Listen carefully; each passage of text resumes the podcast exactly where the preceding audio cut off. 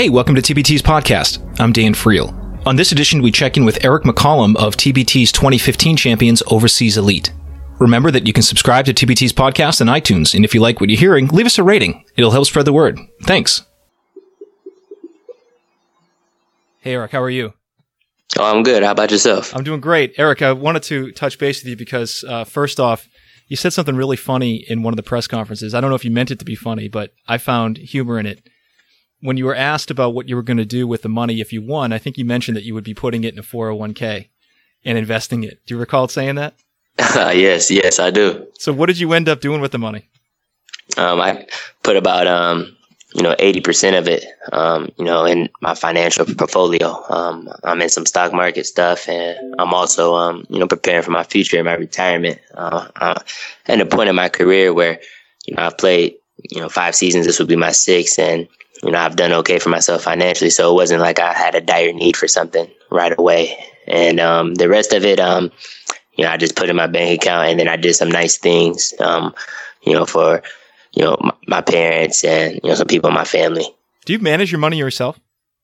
No, I have a financial advisor and, um, you know, he helps me, you know, make good decisions. Um, at the end of the day, you know, you do what you want to do. You have your, your last say with your money. But as far as just preparing my future, making sure I have something not only for myself, but, you know, for my future children or for my future family, you know, that's something that I'm cognizant of. And, you know, I want to have something to show for it when I'm done playing this game. You mentioned something about your parents, and I was kind of curious because you know your parents led to two uh, professional basketball players. What were they doing that that led to so much so much competition among you two and, and among the world? Um, uh, we were just very blessed. Um, you know, when when you have two parents that care about you, and you know, my mom was very strict um, when it came to you know schoolwork. Um, you know, doing things around the house. You know, just discipline. You know, chores.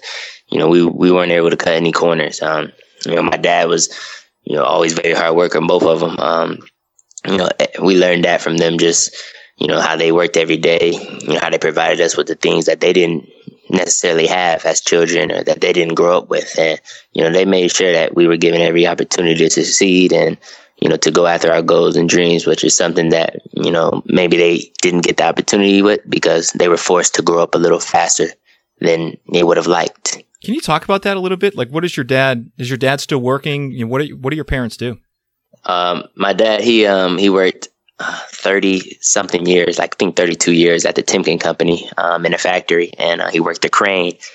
And he retired um, after CJ um, graduated college. He could have graduated or he could have um, retired before, but um, he held out just to make sure, you know, we, we could have a little extra money too when we were in college because, you know, you're always hitting your parents up for money. Yeah. So he held on a little longer for us, but um, he, he played basketball as well. He, he still plays um, to the day in leagues and stuff, but, you know, he wasn't able to pursue his dreams because, um, unfortunately, his father was um, killed breaking up a fight when he was six. And so, my father is um, one of six children and he's the only boy. So like throughout high school and stuff, he had to work and, you know, help my grandmother and his sisters. And so as far as my mother, um, she was a tax auditor um, for the city for 14 years. And then she was an insurance agent um, for another 10 years. And she's retired as well now. And um, she was also a basketball player, really good player. Um, she actually went to Akron University on a partial scholarship to play basketball, and um, her mom was, you know, paying for the other half of her school while she played basketball. And unfortunately, you know, her mother died. She passed away from an illness, and you know, my mom was at the time there was three kids, and you know, she was the middle child, but you know, without the financial support of her mother, and you know, with you know, financial situation, she had to stop her dream and to um go back and work and you know so they made sure that we weren't faced with that situation as far as you know having to be responsible and an adult too early where we could focus on ourselves and you know do what we needed in life to achieve our dreams. When you were growing up did you hear those stories from your parents about you know the death of their parents and you know if they if they parents were did talk about that and so how did that affect you as a child i mean at any time you just know that you know life isn't guaranteed and you know, you don't take things for granted. And I think it, it shaped them because as a parent, when you lose, you know, your parent early, you know, they're, it's not something that they're not afraid to talk about. You know, they'll, you know, bring it up like, you know, I could not be here or anything like that. And, you know, they wanted us, I think that's why we were forced to, you know, be very mature earlier to, you know, have to deal with strictness because if they weren't there for us or if they couldn't help us there, we had to be able to make it on our own. And so that's why me and my brother are so close because, you know, we seen what they had to go through and we seen how they worked so hard for us to have opportunities and, you know, to have a good education or to have, you know, the proper grooming growing up that some people might not get. You know, we had structure our whole life. And that's something I can say is, you know, it was there for us. And we made sure that whenever we had an opportunity or whenever they did something for us, you know, we took full advantage. So I think I read an article. I don't know if it was a quote from you or from your brother CJ that when you were growing up, even though I think you're four years older than CJ, every time you went to go play, he had to come with you. And that came from your mom that she said, if you're going to the park, you're taking your brother. yeah. So like there's a three and a half year difference. And, um, you know, we grew up, um, in, uh, in a neighborhood with a lot of kids and it was, it's a blessing because every day we had someone to play with. We were playing baseball, basketball, football, track, like anything. There was playgrounds near us and, you know, we, were to the point where we just always played. Like it didn't matter what sport we loved to play because if we were in the house, um, you know, and my mom believed that, you know, kids need to be outside playing. Um, you know, once you're done with your schoolwork and your chores, if you're in the house, she's just going to create more chores for you.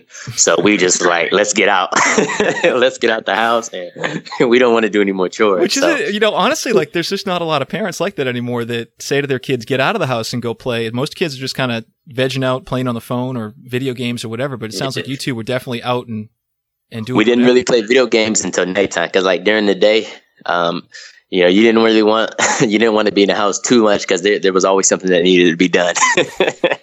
so um, we we definitely was always outside playing and and I think it helped shape us. It obviously helped with our athletic ability and stuff, but you know, it kept us active, and I think it's where we started the, the love for the sport. And you know, when you're an older brother, and you know, most of the kids in our neighborhood were my age, and you know, just physically, your younger brother, maybe he's not there. Um, athletically, he's not ready.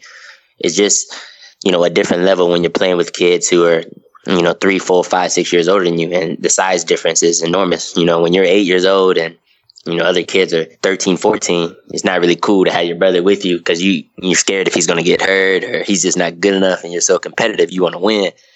And I used to not let him play and he would go tell on me. and then the choice was either we both play or no one plays. And you know, that's kind of how it started. And he wasn't very good at first. Like, uh, he were playing against older kids, so he's getting a shot block, or maybe he's striking out in baseball, or, you know, maybe he's dropping the ball in football or fumbling. But um, as, you know, we continued to allow him to play, and, you know, at first we didn't let his outs count, or we would just give him, throw him a bone to let him shoot, and it doesn't count. But then eventually he started to develop, and he started to get better, and it got to the point where, you know, he could help me win. So now it was okay for him to play. how old was he? Like, how old was your brother when you realized that you know that was an asset for you when you went out to the playground that he was a pretty athletic guy. It, it probably took about a year a year of having to deal with you know the struggles. But when he got to about nine you know maybe close to 10 you know he could hold his own. And you know i'm not talking about 10 years. Obviously at his grade he excelled because he was so used to playing with four or five year guys that were older than him. So when you go play with nine or 10 year olds it's easy you know and he dominated. But when I'd say about nine or ten years old, he was able to hold his own. He wasn't the best, but you know he can make a play or two, and you know he he couldn't he didn't he didn't hurt the team. And so that's when I was like, okay, I see I seen something in him. He was tough. You know, no matter how hard we played, like we played football, and I didn't want him to play with me because at the age, you know, I was I was young, I was immature, and I just didn't think he should be playing. So I would hit him as hard as I could, like try to hurt him, like just tackle him as hard as I could so that he would cry and not want to play. And he would never quit. And that's when I knew. I said, okay, this, this kid is special. Well, there's got a little heart. There's got to be something in the blood that makes you not quit there because one thing that was really interesting to me in researching you back when the tournament was running was that you had gone to a school that I don't think that most basketball fans have heard of. And I'm, I'm not even sure if I can pronounce it, but is it Goshen or Goshen? Goshen. Okay, so Goshen is an NAIA Division two school in northern Indiana. A thousand students in this whole school. You were the all-time leading scorer, 2,700 plus points, a four-time Division two NAIA Division two All-American. How did you end up going to Goshen? it's a funny story. Um, I think I think playing um, in college, I had a really good career in high school, and it kind of hurt me just because um, I played with Costa Koufos, and that was like my great friend still to today. Um, you know, great guy, great athlete, but I think scouts underestimated, you know, maybe my value my ability because we had a seven footer who was top 10 in the nation, Downs All American, could dribble it, could shoot it inside, outside, could post. Um, he was a dominant force. And, you know, we were fifth in the state.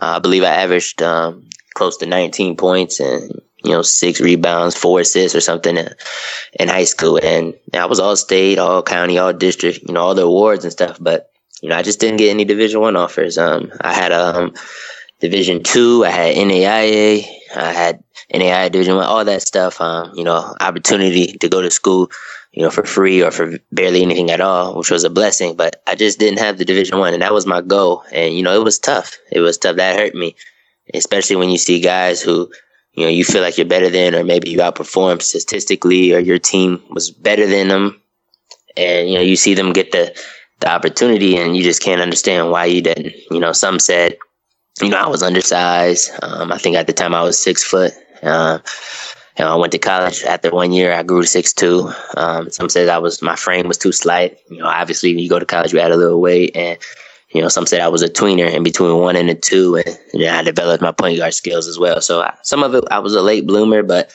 I was good enough to get a scholarship Division One, I, I believe. Um, I had a lot of schools that were calling and interested in me, and I actually had one school that was, you know, going to offer me. There was a kid um, who couldn't pass his ACT. He had committed um, early in his junior year, and he had took it three or four times, and I failed at Jackson State. And the coach, you know, was calling me, and I was having a very good senior year and he told me that you know he wanted me and the scholarship was mine but they have a guy who's already committed and they're going to honor his commitment but they said he has one chance left to take his um, ACT and if he doesn't pass you know the scholarship will be mine because he wouldn't qualify academically and you know at the time you know you're a young kid you know i'm just I'm praying that the kid doesn't pass. It's so wrong now that I think about it, but I'm just like my mind. I'm just, you know, I was being selfish and, you know, I figured that now I look back on it, things happen for a reason. And unfortunately, you know, for me, you know, I landed up at Goshen. That was nice, but the kid ended up passing his his um ACT and he goes to Jackson State. So then, you know, that was the only Division One offer I had, and then I had walk-ons from Akron and you know a couple other MAC schools. But you know, to the point where you know I come from a middle class family, they do okay for themselves, but I wasn't going to put you know a burden on them or myself to have to pay for school when you know I I could go somewhere else. So that's why I chose to go there. And the reason I chose Goshen was um, the point guard graduated, um, and there was an opening there. And when I went on a visit, it just felt comfortable for me. It felt like it was a place I could thrive. It was um, excellent, excellent school academically. You know, I'm very strong in faith. Um, it was um, a top ten academic Christian institution, and I just felt like it was a perfect fit for me. Now, one of the things that was really interesting about what you just said, Eric, was that you remembered in really specific detail what led to you going to Goshen and this kid not passing his ACT and everything like that. Do you still look at things like that as motivation for? I don't know if prove is the right word because you clearly have already proven everything you need to prove professionally, but just as motivation for becoming a better version of yourself time after time. Yeah, it's like the way my life has been is just, you know, it's all about events and timing of it. Um, you know, maybe if I don't make that choice to go to Goshen and I decide to walk on a Division One school, and you know they promise me a scholarship the second year, you know maybe that scholarship comes, maybe it doesn't. You know, maybe I don't become the player I am. You know, at Goshen, I know I was given an opportunity from day one to have the ball in my hands.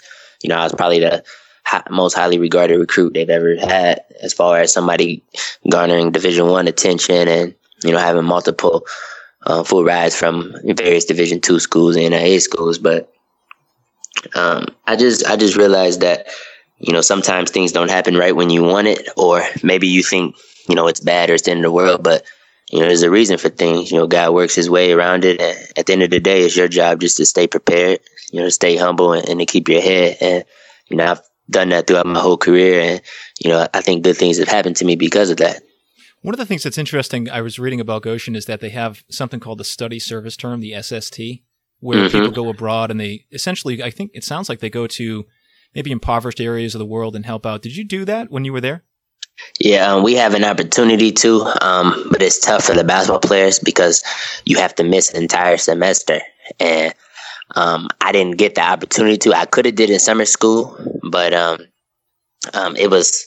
I, my, I'm very close with my family, and you know, the summertime, you know, I always make sure I spend it with them. So I always felt like know I would get the experience overseas because my goal was to play overseas, and then there was other various things we had to do to um, implement that. So like mo- the entire school basically goes to SST, and so you spend a whole semester um, in another country, you know, an impoverished area, you know, helping people.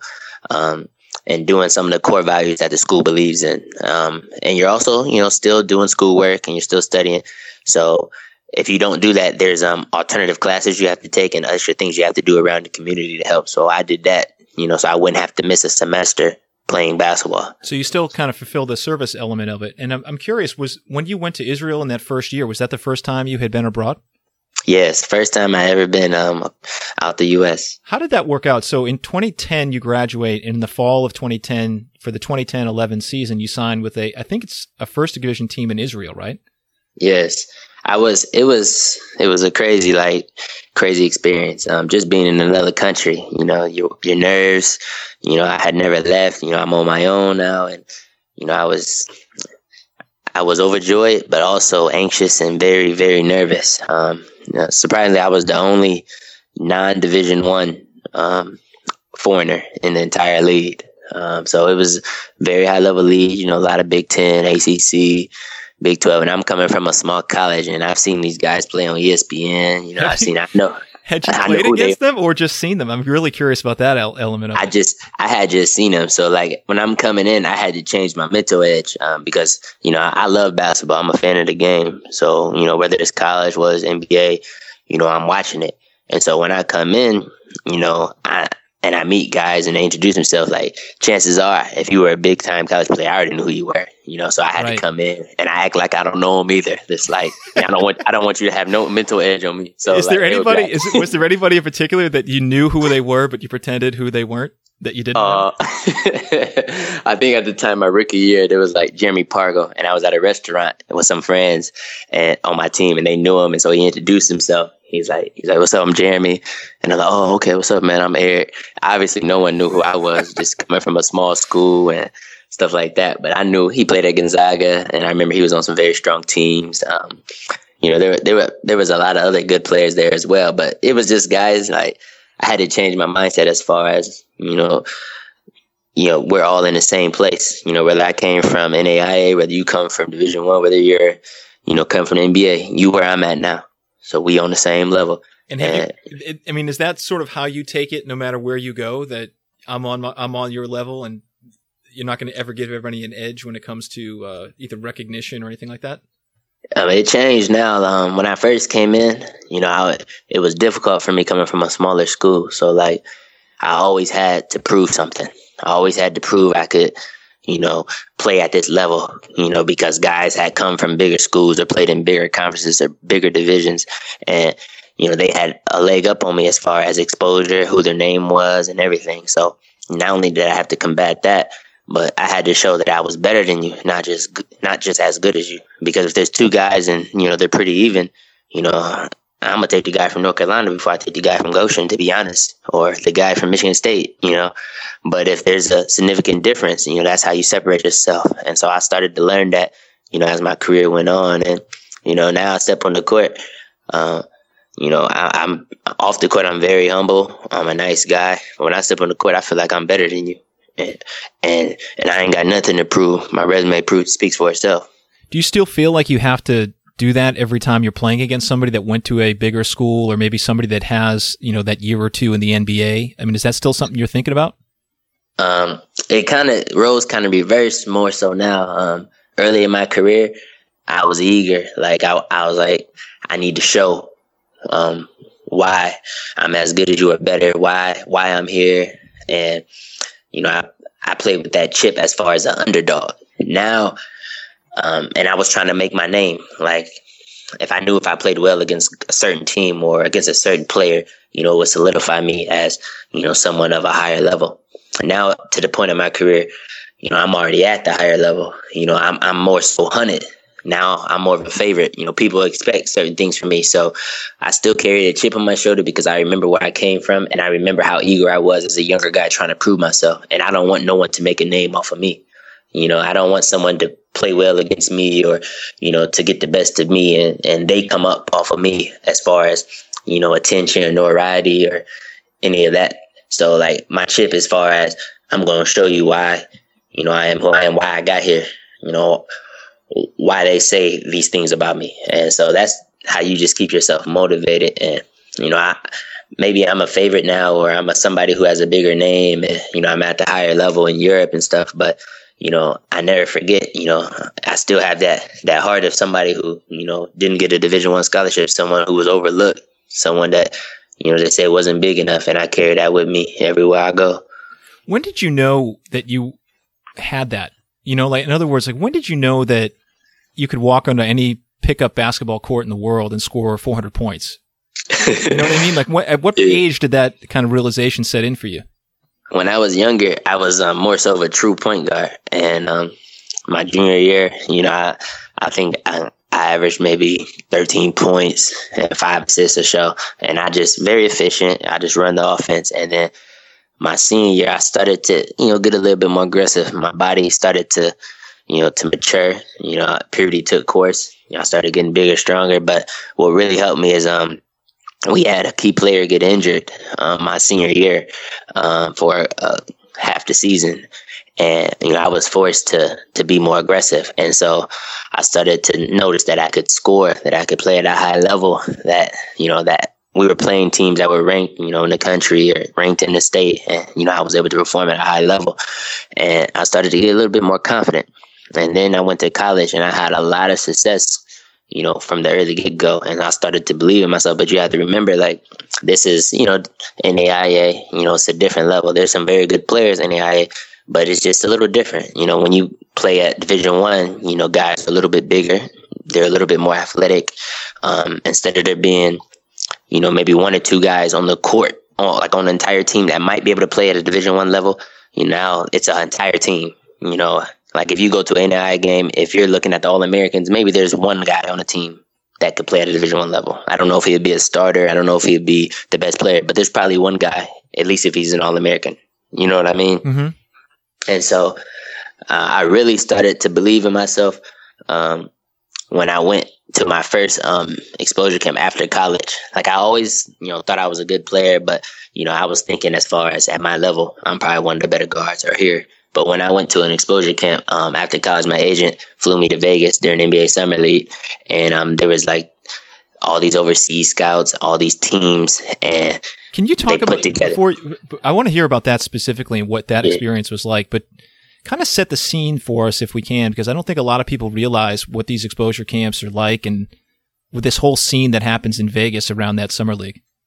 Well, as far as um the exposure, like during um the summer, um basically it's a who's who among um, scouts. You're gonna have NBA scouts, you're gonna have D League scouts, you're gonna have overseas, and everybody comes during the NBA summer league in Vegas because you know guys want to see you know the potential college guys, um, the draft picks, um, the people who went undrafted, and during this time, those games are only in um, the late afternoon. And so what you see a lot of time is there's an exposure camp, you know, for for guys who you know also play at a high level, but maybe they didn't get invited to summer league, and so they'll have a uh, games and stuff from in the mornings, maybe nine to maybe two, and so that gives those scouts and those international teams a chance to go from two venues. So they'll be at one from maybe nine to one, nine to two, and then when that's over, they go get lunch or dinner or something, and then they go to summer league, which starts at four o'clock. And who all is showing up to these morning session summer uh, exposure camps? Um, well, it was a, a, boatload of people. Um, there was an agency that ran it, and um, there probably was maybe maybe over 100, 100 people, and they divided teams, and so there was teams of ten. So there might have been ten teams, and there's it was a gym. There was probably you know seven or eight full courts, and so you know you have like a little mini practice. Um, you know, they put in, you know, some simplified sets for you just so there's some structure while you're playing and then everybody gets equal time. So you play 10 minute quarters Um, they sub five for five, and then they have coaches and stuff. And so you're going to guarantee 20 minutes um, in the game, and you're guaranteed also might have been four or five games. And so at this event, you know, it's a lot of big time, you know, players as well. You know, maybe some guys who, you know, on a crest of, you know, just getting to summer league. A lot of Division One guys, a lot of overseas guys, guys you recognized. Yeah, and then also guys who um who might have experience overseas, but who are trying to get, you know, maybe some exposure, maybe trying to get back somewhere else. And so you'll see guys with experience who have played overseas. So it's not just 22 year olds or 23 year olds fresh out of college. You know, there could be older guys there as well. And so at this stage, um, you know, I think my first game, uh, my agent Andrew Morrison, you know, had me out there, and you know, he always told me that, you know, he's seen my film and he, you know, seen my numbers, seen my stats, and he was just intrigued at, you know, just my ability to create my shot, my ability to score, and my knowledge of the game. You know, he said that my athleticism, and everything. He he was just he couldn't believe I was at Goshen as far as you know the level of my talent and where I could possibly be. And so, but he had never seen me play live. In the first game, um, we played against a Division One guy from a mid major. It was all Division One guys pretty much, but the guy guarding me was a Division One guy. Maybe he went to Cal or something. I can't remember his name. And I played 20 minutes and I had 25 points on him. And uh, and the guy's and like, I, "Who is this?" And yeah, I was just. It was a good day for me. I was yeah. feeling good. I got in my rhythm, and my agent, um, he he pulled me to the side after the game. He was like, "Okay, I knew you were good, but I didn't know you were this good." And he was like, and he called. He said, "I just got on the phone with my partner. I called him. I said."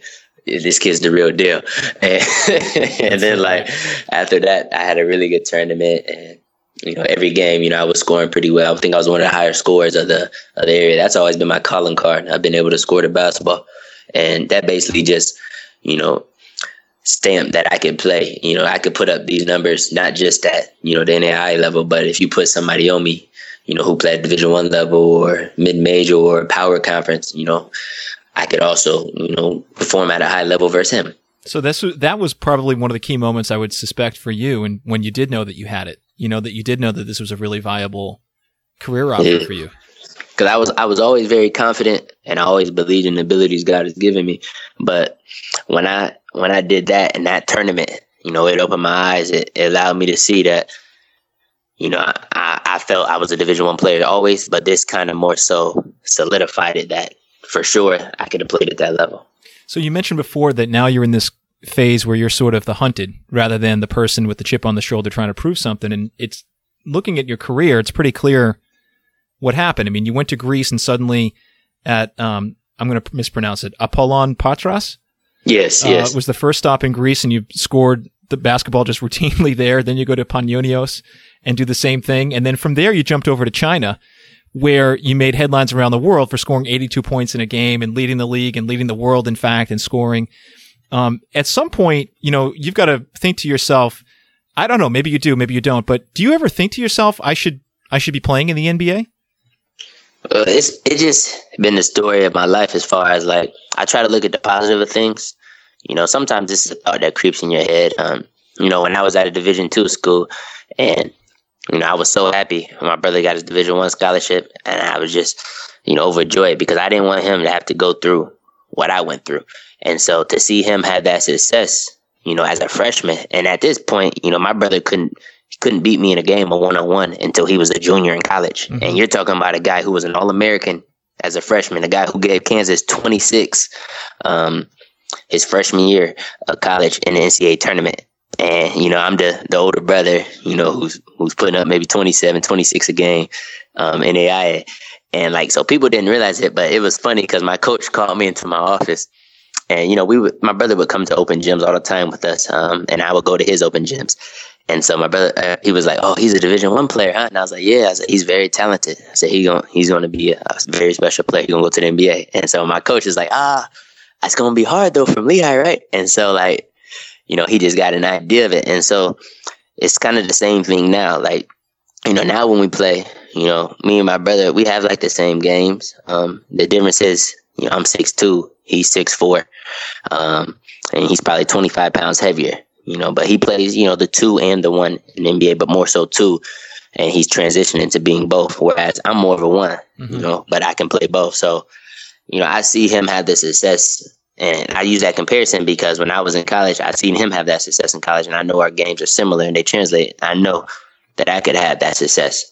And so for me, you know, I kind of like, you know, him doing well, you know, living vicariously through him. I knew like, okay, that's something that I don't have to worry about. Like he did it and I know I could. So I'm okay. Like I'm okay. He's doing it for us, for us both. And then the same thing with the NBA thing now. You know, he's at a level where, you know, he, he's going to have a truly special year. I think people don't realize it. And, you know, I think um, it's tougher now for me because I mean he he's like me but on steroids, you know. So well, not not literally. So when we when we when we play, it's like like we have good battles. You know, I'll win some, he'll win some, but you know he gets he gets the better of me now. Like if we we always play a series, so if we play we play a best of seven series, you know he might win four three or four two, and um, you know I I ain't afraid to admit it. You know he can beat me now, but um, I know that I can still play at a high level. I've played against guys in China who played in NBA. I played against guys overseas who played in NBA, and you know usually more times than none. Um, I usually win my matchup in those games. But I mean, so is that something though that is both? It's good for you that you do have this sort of window into what the NBA is like, and you've got the joy of watching your brother compete, and obviously going to succeed. I think this year in particular, but. I mean, is it is it difficult for you to kind of look at that from four thousand miles away and say to yourself, "I know I could do that"? Because I read a quote from your brother, and he said, "You know, my brother is an NBA player and has been for a while." Yeah, I think um, I developed my game mode out of college. I wasn't ready. I wasn't ready physically. My game wasn't there. I think um, after Greece, after my second year in Greece, so I was probably 25, I was ready. And then I was ready um, after China, and I'm ready now. Um, a lot of it's just opportunity. Um, you know, timing is everything. You know, it's to the point where, um, I mean, I had a lot of interest. I had some training camp invites this year, but I'm at the point in my career where financially it's very difficult to me to turn down, you know, the contracts from, you know, these high level European clubs and to take a maybe or what if an NBA or a partial guarantee. Or a pay and, cut. Yeah, and it and you have to look at too um, the taxes.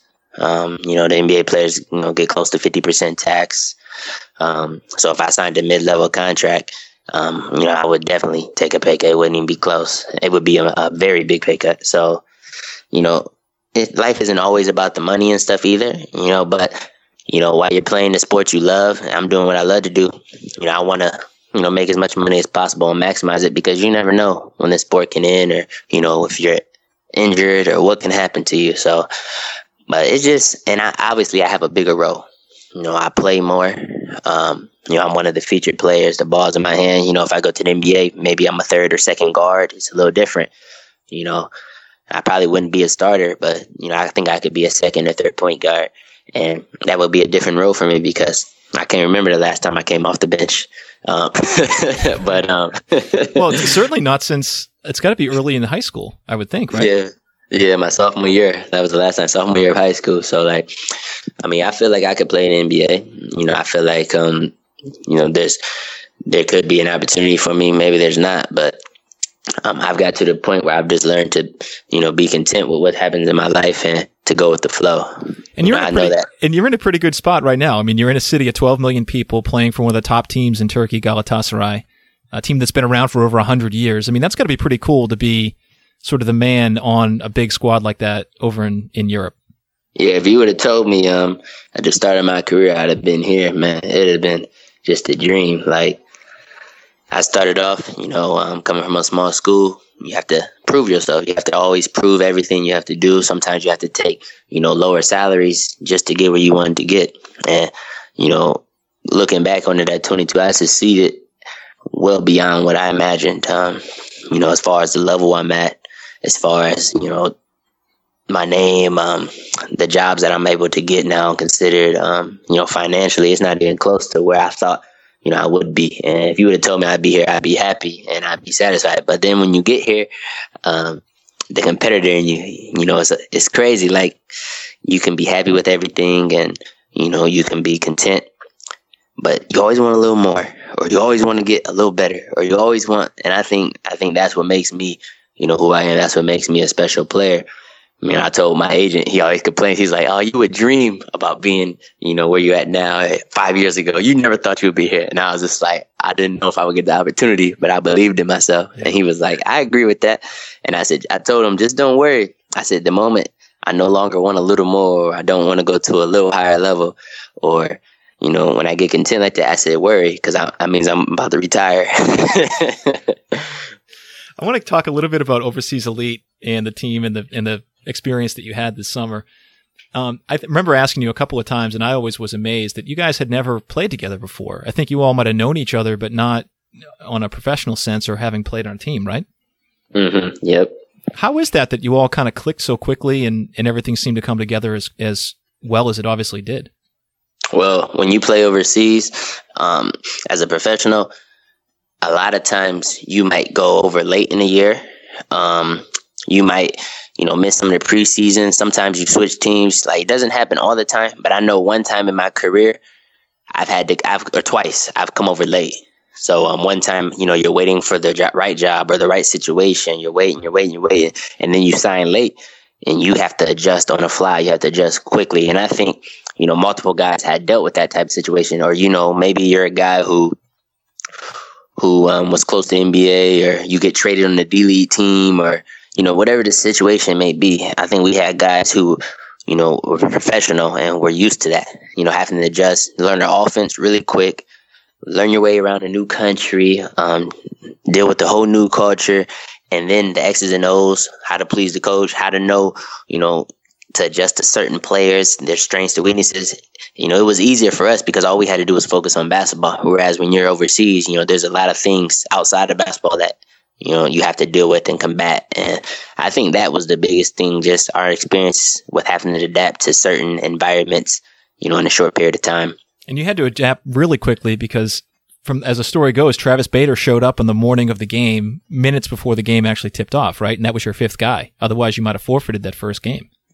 Yeah, I mean, we were fortunate to have guys who know how to play basketball. Um, we really didn't have our first practice until the Final Four, and I mean, I, it's not some. Honestly, that's amazing to hear that uh, with how well you all played.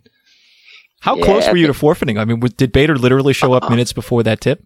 we had to beg, we had to beg and plead for guys to come, like, cause um, we only had four guys, and I almost didn't come because I'm like, I'm not going to come down all the way to Atlanta if there's only four people. That's a right. waste of my time. Right. And then you know, my agent was just like, just come. We're going, I'm going to handle it, and we're going to have six. And so we're begging and pleading for guys to come, and it's tough, you know. You know, guys, you know, play nine or ten months out the year, and you only get two or two or three months to enjoy your summer, or maybe you have other commitments and obligations. And so we understood that, but you know, if you say you're going to be somewhere, you should be there. And Travis stepped up big time for us, and, and that changed everything. We really, you know, owe him the money because, you know, without him sacrificing, you know, going through a whole week or, or 10 days of playing Summer League and playing a game that morning and flying and coming to play with us, that just showed the kind of belief he had in the team that we could have. The team it was really impressive. And I think when you look at, at least on paper, and then obviously when you watch the tape, you can see how good it was. It was you, DJ Kennedy, Shane Lawal. I mean, you guys were all playing on uh, Euro Cup, if not EuroLeague teams all throughout Europe. Have you stayed in touch with the guys since the tournament ended? Um, a few of the guys I was very, very close to, and I had already knew. Um, I follow them all on IG, so you know we'll talk on the internet, laugh, Twitter, stuff like that. Um, I actually played Travis' team Wednesday um, in Euro Cup. So Travis Bader, we play his team Wednesday, so I'm gonna catch up with him. I'm gonna text him. We'll probably go get some lunch. Um, I thought is it, is it in is it in Lithuania or is it in Turkey? In Lithuania. Oh, that'll be fun. Have you been there before? Yes, yes. I played um I played the same exact team when I was in Greece, um also in Euro Cup um two years ago. That's great. That's supposed to be a really basketball mad country. Yeah, they have they have very nice facilities and they love the game. They have very good coaching staff and stuff like that. So it's gonna be interesting. But I've talked talked to some of the guys and I mean obviously I think Paris Horne and Kyle Fogg, I'm probably the closest with because um, I've known them longer, and you know I've just had a close relationship with those guys. So I talk to those guys more than anybody else. But you know I keep in touch with them. Myck Kabongo. Um, I'm gonna reach out to Travis, and then me and Jerandre Jefferson are actually both in Turkey, so we still talk to each other. And um, when um, we play each other, the person who hosts the game is taking another person out to eat. Now, is Konya Konyaspor where John Doe Jefferson is playing? Is that in Istanbul too? No, no, it's um, it's away. So I think it's uh maybe a two-hour flight. What is that like living in Istanbul with the 12 million people and just being honestly one of the major, largest cities in the world? Istanbul is awesome. Um, it's probably I, have been to maybe 20 countries, um, give or take, and it's probably the second best place I've ever been. Um, the food is excellent. Um, they have very good Turkish food, but they also have tons of American restaurants to make you feel comfortable. You know, people speak fairly decent English. Um, the only thing that's terrible about it is the traffic. It is awful. it's awful because there's so many people. The traffic is terrible. But I mean, as far as living, as far as the culture, adjusting, um, it's beautiful at night. The scenery, um, the sea. I'd say Israel's the best place I've ever been. Tel Aviv, that city's awesome. And then Istanbul, and then a close third is Athens. So if you had to pick a place to settle down, or maybe go actually not settle down, but go on a vacation to, would you pick Tel Aviv or or? Uh, oh, Tel Aviv! Yeah. I love Tel Aviv. It's uh, it's so like the Israeli food is oh, it's so good. It's so good. Um, and then they also have a ton of American places and Western food to make you comfortable. And their English there is excellent. Um, the weather all year round, beautiful. You can wear shorts. Um, the beaches, um, the scenery, um, just the familiarity, like just being comfortable. Like it reminds me of a mini Miami. Um, like it's just if you ever get a chance, Tel Aviv is a spot that you should go. And then also Jerusalem. I've been to Jerusalem. It's very close to Tel Aviv, maybe 35 minutes.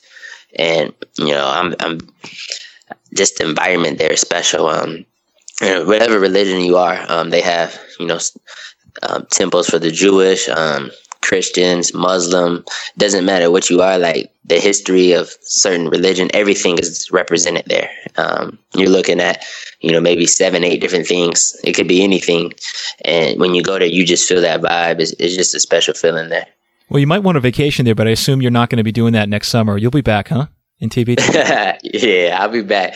I'll be back. Hopefully, we can get um, the squad together and you know, I'd like to reunite with the same guys just to keep the chemistry. And, you know, I think when you're battle tested and, you know, you guys are familiar with each other, it's an advantage. And I'd like to keep that advantage. You know, obviously we might have to make an adjustment, you know, maybe one or two as far as, you know, other people's commitments. But, you know, I'm hopeful that everybody can return, but we'll see. Eric, I really appreciated uh, talking to you today. It really was great. I'm hoping to touch base maybe again a little bit closer to the tournament. Have a great season over there in Turkey. We'll be watching from afar. All right, thank you. I appreciate it. Thanks for having me, and you know, I wish you guys the best. And can't wait to see you guys next summer. Thank you, Eric.